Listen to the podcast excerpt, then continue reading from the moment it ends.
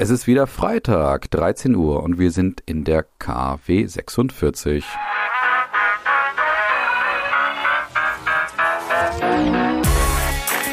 Brand Trust Talks Weekly, der inspirierendste Wochenrückblick aus Markenperspektive. So, liebe Hörerinnen und Hörer, willkommen zurück zu Branchers Talks Weekly. Ihr seid zurück bei eurem Lieblingswochenrückblick aus Marketing und Markenperspektive und ich habe natürlich ein paar schöne Themen wieder für euch vorbereitet. Bei einem Thema, da haben wir, glaube ich, alle mehr oder weniger sehnsüchtig drauf gewartet. Naja, vielleicht so unterschiedliche Geschichten muss man da auch sehen oder Perspektiven muss man da sehen. Aber ich habe auf jeden Fall noch einen schönen Case dabei, der ein bisschen Zeit hier auch kosten wird sozusagen beim Zuhören, aber es lohnt sich aus meiner Sicht. Und am Ende habe ich aus meiner Sicht ein echt geiles Fundstück dabei, was ein super Beispiel für Storytelling ist. Also genug geboten geboten, würde ich sagen. Bleibt dran. Los geht's.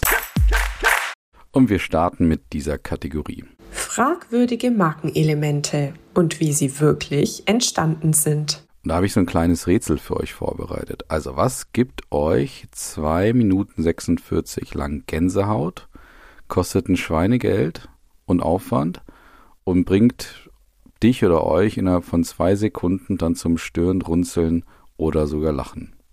Ja, ihr habt richtig geraten. Es ist der Penny Weihnachts- oder Haltungsspot oder wie auch immer man den jetzt nennen mag, weil genau da ist das passiert. Also ihr schaut euch diesen Spot an und ihr habt, also ich hatte auch auf jeden Fall Gänsehaut, weil es ist auch wie die letzten Jahre, dieser Spot ist großartig gemacht, großartig produziert, hat ein wunderbares Drehbuch, hat eine tolle Idee, hat einfach eine wunderbare Basis, ist wie gesagt toll umgesetzt. Die, die Leute, die dahinter stehen, das sind glaube ich wirkliche Experten und Experten schon Künstlerinnen und Künstler, ich will das überhaupt nicht zynisch oder, oder sarkastisch hier sagen, das meine ich ernst, weil sowas muss man auch erstmal auf die Beine bringen.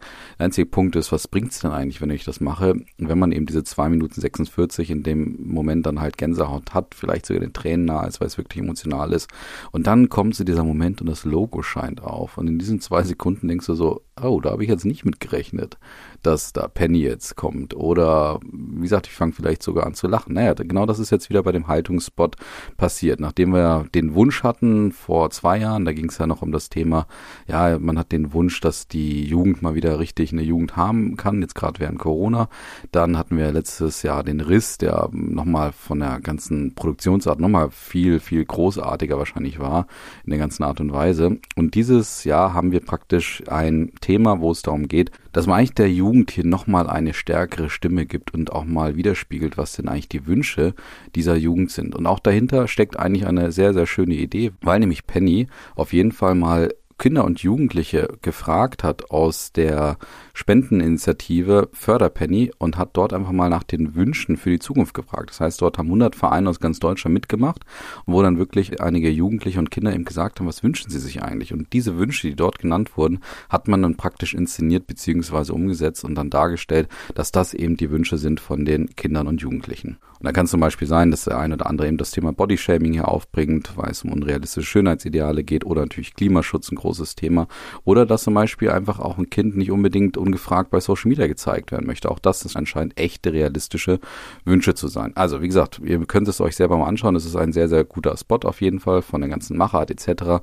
Aber es bleibt hochfragwürdig, was genau das hier eigentlich bringen soll. Weil, wie gesagt, dieser eine Effekt ist einmal da, dass man so, ja, nach den zwei, zweieinhalb Minuten knapp dann auf einmal sich schon ein bisschen überrascht anschaut und denkt, okay, warum ist da jetzt Penny dahinter?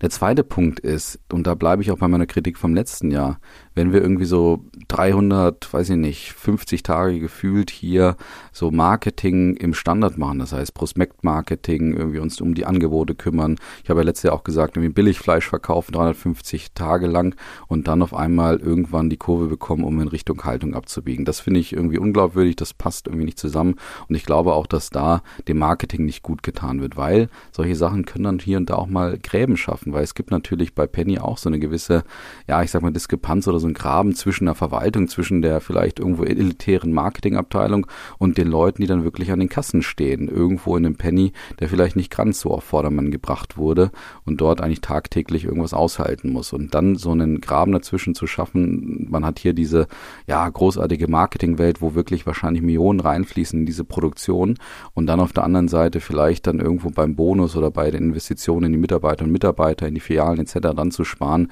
das passt aus meiner Sicht irgendwie nicht zusammen und so richtig erschließt es sich mir dann auch nicht. Klar, man kann das jetzt marketingtechnisch feiern, was die KPIs angeht, da wird man dann wieder zeigen, irgendwie 20 Millionen Views auf YouTube und tolle Kommentare und so weiter. Die große Frage ist allerdings nur, geht am Ende irgendjemand wirklich zu Penny und welche KPIs werden da wirklich eigentlich herangezogen? Also schafft man diese Conversion der Leute dann in irgendwie einen Markt oder dass man zumindest irgendeine Art von Aufbau von Markenbindung aufbaut oder ähnliches. Und da hat Penny einiges zu tun, weil am Ende steckt man natürlich hinter Aldi, hinter Lidl und teilweise, wie ich ja letzte Woche auch gesagt habe, in dem Ranking der, der Jugendlichen auch sogar hinter Netto zurück, weil da war Penny überhaupt nicht mal genannt in dem Zuge.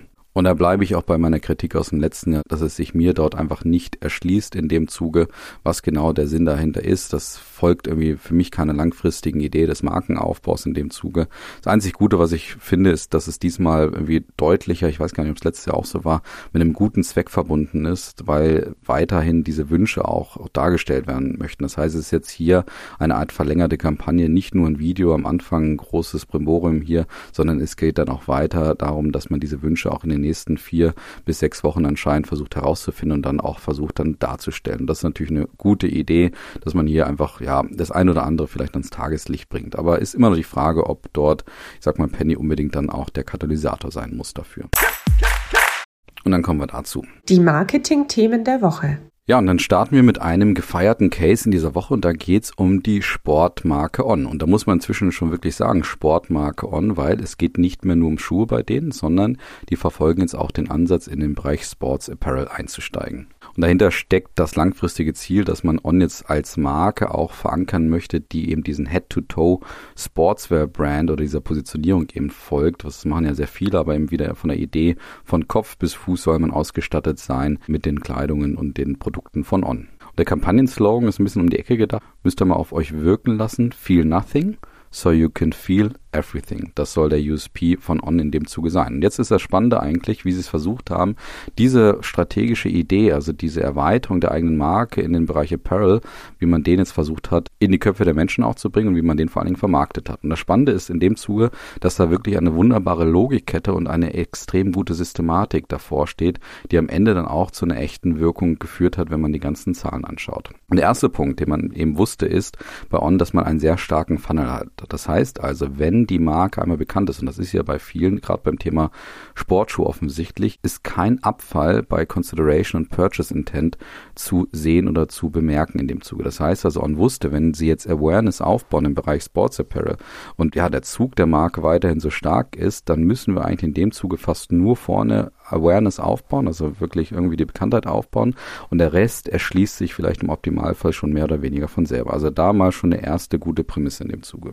Der zweite Punkt war, dass man gesagt hat, okay, wie kann man Awareness aufbauen? Vor allen Dingen natürlich mehr oder weniger kostengünstig und vor allen Dingen auch auf eine authentische Art und Weise. Und da hat man dann an das Thema Social Media und vor allen Dingen an TikTok gedacht. Das war die zweite Prämisse, dass man gesagt hat, okay, darüber können wir unsere Ziele auch gut erreichen. Und um dieses Thema Authentizität umzusetzen, hat man dann wiederum gesagt, wenn wir auf TikTok gehen, dann dürfen wir eigentlich wirklich diesen TikTok-Experten und Experten, also den Creatoren dort eben nicht zu viel vorgeben und haben ihnen dann wirklich ein ganz, ganz einfaches Briefing vorgegeben, nämlich nur einen einzigen Satz. Und der Satz lautete, Kreiere eine Running Challenge, die darauf aufmerksam macht, dass On Apparel hat. Klingt fast wie so ein Prompt, habe ich mir gedacht. Ne? Vor allen Dingen, da hat man fast vielleicht von der Seite mal gedacht, dass man nur so einen Satz vorgibt und dann die Creator eigentlich den Rest erledigen können. Das war also die nächste Prämisse. Und dann kam eine weitere Prämisse heraus, dass man herausgefunden hat über Marktforschung, dass es zwei Kerntypen beim Thema Läuferinnen und Läufern gibt. Und zwar einmal die Everyday Runners, das sind welche, die sehr sportlich sind, die theoretisch fast jeden Tag laufen, aber eigentlich gar nicht so gerne laufen. Das heißt, sie müssen das vielleicht auch aus sportlichen, körperlichen Gründen etc. machen. Und auf der anderen Seite gibt es die Dedicated Runners. Das sind also Runners oder, oder Läuferinnen und Läufer, die eben versuchen, jeden Tag eine neue Bestzeit zu laufen. Das heißt also, sich so typisch wirklich versuchen zu verbessern und teilweise eben auch auf Marathons oder Halbmarathons hin trainieren. Und da hat man gesagt, man müsste jetzt eigentlich theoretisch zwischen den Creatoren einfach auch Menschen finden, die sowohl den einen als auch den anderen Typen ansprechen. Und genau das haben sie dann auch gemacht. Das heißt, sie haben typische Sportskanonen genommen, die einfach von TikTok bzw. Instagram einfach sehr gut bekannt sind als wirkliche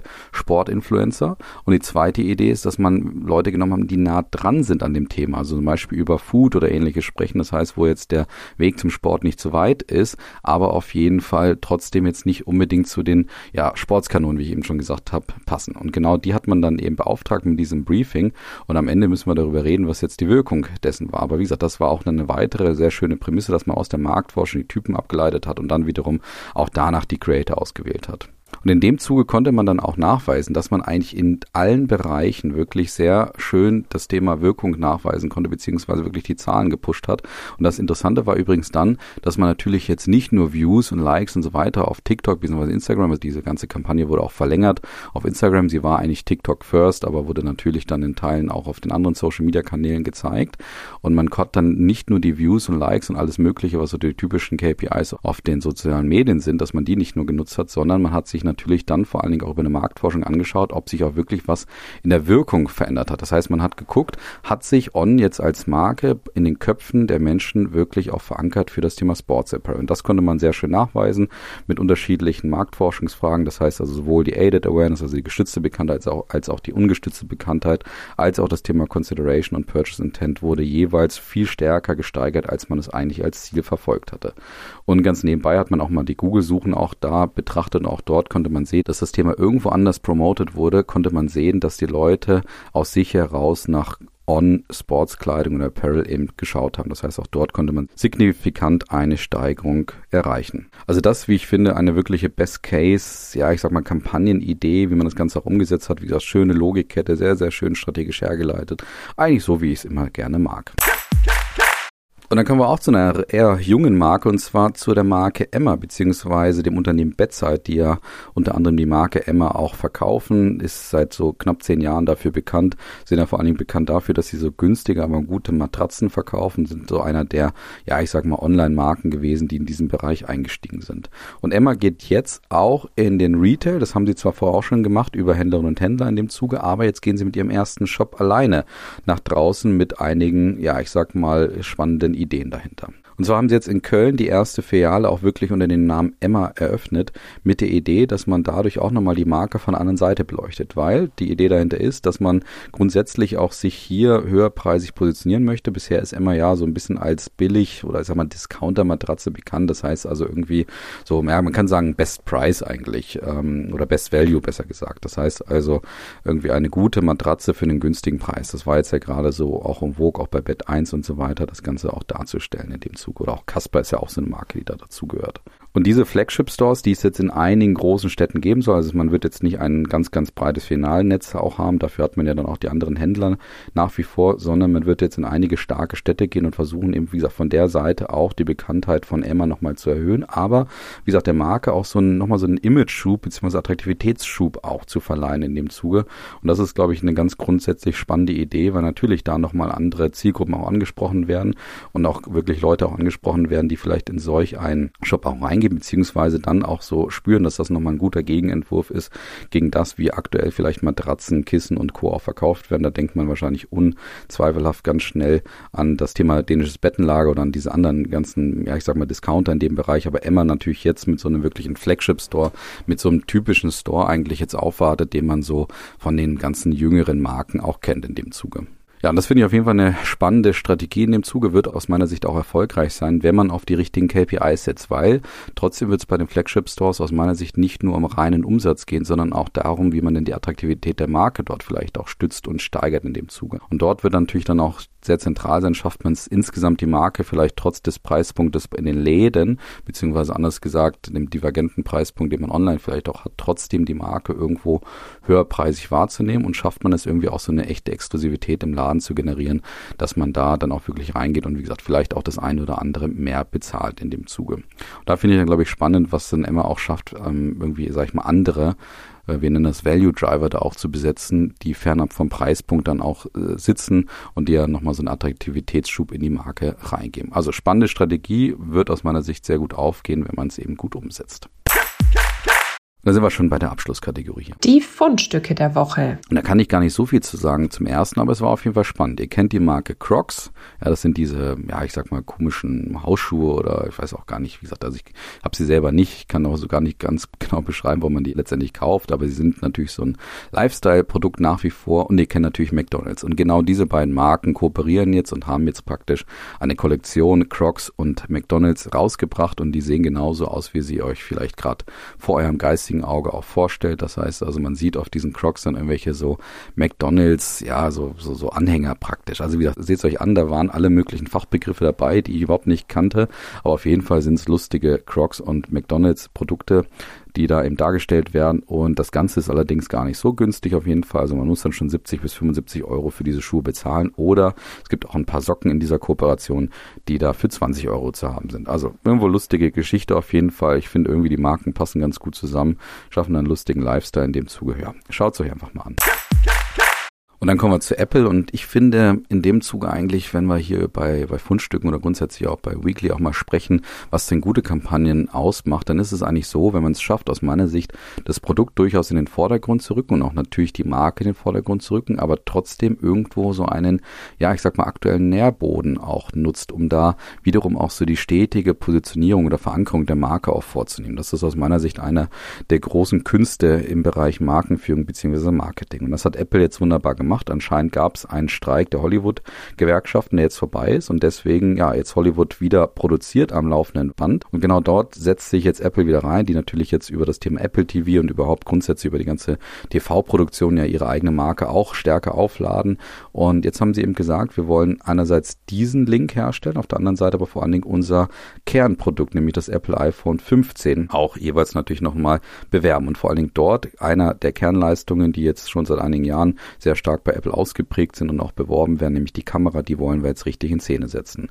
Und dazu gibt es einen, ja, durchaus lustigen Spot, wo die Menschen in diesem Spot das Lied singen, der ist No Business Like Show Business, beziehungsweise sie nennt es dann Pro Business in dem Zuge, weil es eben um das iPhone 15 Pro geht und dort wird gezeigt, wie vermeintlich ein, ja, Kassenschlager, ein Blockbuster mit dem Apple iPhone 15 Pro produziert wird und dort in dem Zuge auch mal hier und da so kleine Details der Aufnahmen oder der, der Kamera beziehungsweise des Handys eben auch gezeigt wird, was es da anscheinend alles für schöne Einstellungen auch gibt. Und das ist, wie gesagt, eine wunderbare Möglichkeit, sowohl das Kernprodukt als auch die Marke im Vordergrund zu haben, dann gleichzeitig durch eine schön überzeichnete Werbung. Ich finde überzeichnete Werbung immer gut, weil man einfach merkt, das ist Werbung, jetzt nicht irgendwie der komische Versuch, Authentizität herzustellen.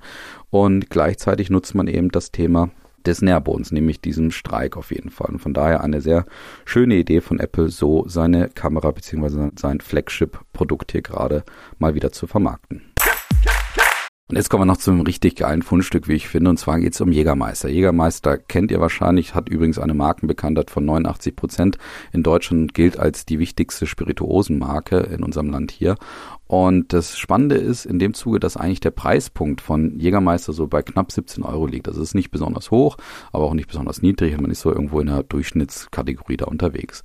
Und jetzt kommt ein Produkt raus, das lockere 560 Euro kostet. Und die Frage ist natürlich, warum kostet das so viel Geld? Und dahinter wiederum liegt eine sehr, sehr spannende Idee. Und zwar hatte der damalige Firmenchef 1997, Günther Findel, eine Idee. Also er war der Schwiegersohn von Kurt Mast, der damals die Rezeptur 1934 entwickelt hatte. Und Findel wollte wissen, was passiert denn eigentlich mit diesem Grundstoff von Jägermeister? Also es sind 56 Kräuter, ganz viele Gewürze und so weiter dabei, die da hinter dem Rezept stehen. Was passiert eigentlich mit diesem Grundstoff, wenn wir den zusammenmixen und wir den einfach mal richtig, richtig lange lagern? Und das war die Idee. Er selber ist leider fünf Jahre später verstorben, aber trotzdem hat man diese Idee weiter umgesetzt. Das heißt, also man hat dieses Lagern der Grundstoffe gelassen und hat mal geschaut, was daraus denn eigentlich passiert. Und inzwischen sind 9556 Nächte vergangen und dementsprechend heißt, dieses Produkt, was da jetzt rausgelassen wird, also aus diesem Fass praktisch umgefüllt wird, das nennt man 9556 Nights of Exploration. Und das ist weltweit erhältlich und ist in einer sehr schönen Flasche auch abgefüllt. Das ist also nicht die typische, ja, ich sag mal Jägermeisterflasche, sondern man hat da eine nochmal reduzierte, sag ich mal, sozusagen Premiumflasche kreiert, mit der Idee, dass man natürlich auch diese 560 Euro auch an allen Kontaktpunkten darstellen kann. Schon am Abend des ersten Verkaufstags waren diese 116 Flaschen anscheinend sofort weg, also waren ausverkauft, trotz dieses großen Preispunktes. Und natürlich gibt es jetzt da nochmal einen Zweitmarkt, bzw. Schwarzmarkt, wo inzwischen die Flaschen für bereits gut das Doppelte nochmal gehandelt werden. Und das Interessante ist, dass man dahinter sich noch ein paar so Ideen auch überlegt hat. Man hat einen Berliner Künstler auch gefragt, ob er denn ein ja, Kunstwerk machen könnte, was dann wiederum als NFT entwickelt wurde. Durch den Kauf kriegt man eben dieses äh, digitale Abbild als NFT von diesem Gemälde wiederum. Der Haken an der Sache, wenn man dieses Abbild eben haben möchte, ist, es gibt einen Code dazu, der ist allerdings an dem Flaschendeckel dran praktisch. Das heißt, man muss die Flasche sozusagen öffnen, damit man diesen Code wiederum bekommt. Die Idee dahinter ist, glaube ich, dass man sich trotzdem immer noch das Original in Wolfenbüttel im Jägermeister Headquarter sozusagen anschaut. Das heißt, da auch irgendwie eine Bindung aufbaut, weil ich glaube, nicht alle Menschen werden sofort diese ja 600 Euro teure Flasche dann auch öffnen in dem Zuge. Also was hier natürlich spannend ist, ist einfach grundsätzlich die Idee, da mal so einen Premium-Upgrading auch zu machen, aber vor allen Dingen da so ein richtiges Storytelling herzustellen. Das heißt also nochmal den Leuten zu erklären, das, was wir tun, Jägermeister, das hatte ich letztes Jahr schon mal, also das, wie wir Jägermeister produzieren, das ist nicht irgendwie vom Band, dass da irgendwas rumgepanscht wird, sondern es ist schon eine richtige Aufgabe dahinter, dann diese Rezeptur auch herzustellen und diese Fässer zu lagern und so weiter und aus den Fässern dann diesen Jägermeister auch herzustellen. Das wird natürlich jetzt auf die Spitze getrieben, wenn man dann mal anschaut, wie denn so ein Jägermeister, ja, ich sag mal, schmeckt oder was da denn passiert, wenn der so knapp 10.000 Tage in so einem Fass geblieben ist. Also eine echt super Aktion, wie ich finde, tolles Storytelling hier von Jägermeister. Ja, und in dem Sinne könnt ihr mal überlegen, ob ihr vielleicht einen günstigen Jägermeister am Wochenende trinken wollt. Ich möchte euch jetzt hier nicht zum Alkoholkonsum verleiten, aber ich glaube, ihr werdet hier Produkttester sozusagen im Sinne von Weekly unterwegs. In dem Sinne wünsche ich euch ein wunderbares Wochenende. Danke für die Aufmerksamkeit. Wünsche euch natürlich auch einen guten Start in nächste Woche. Macht's gut. Bis dann. Ciao.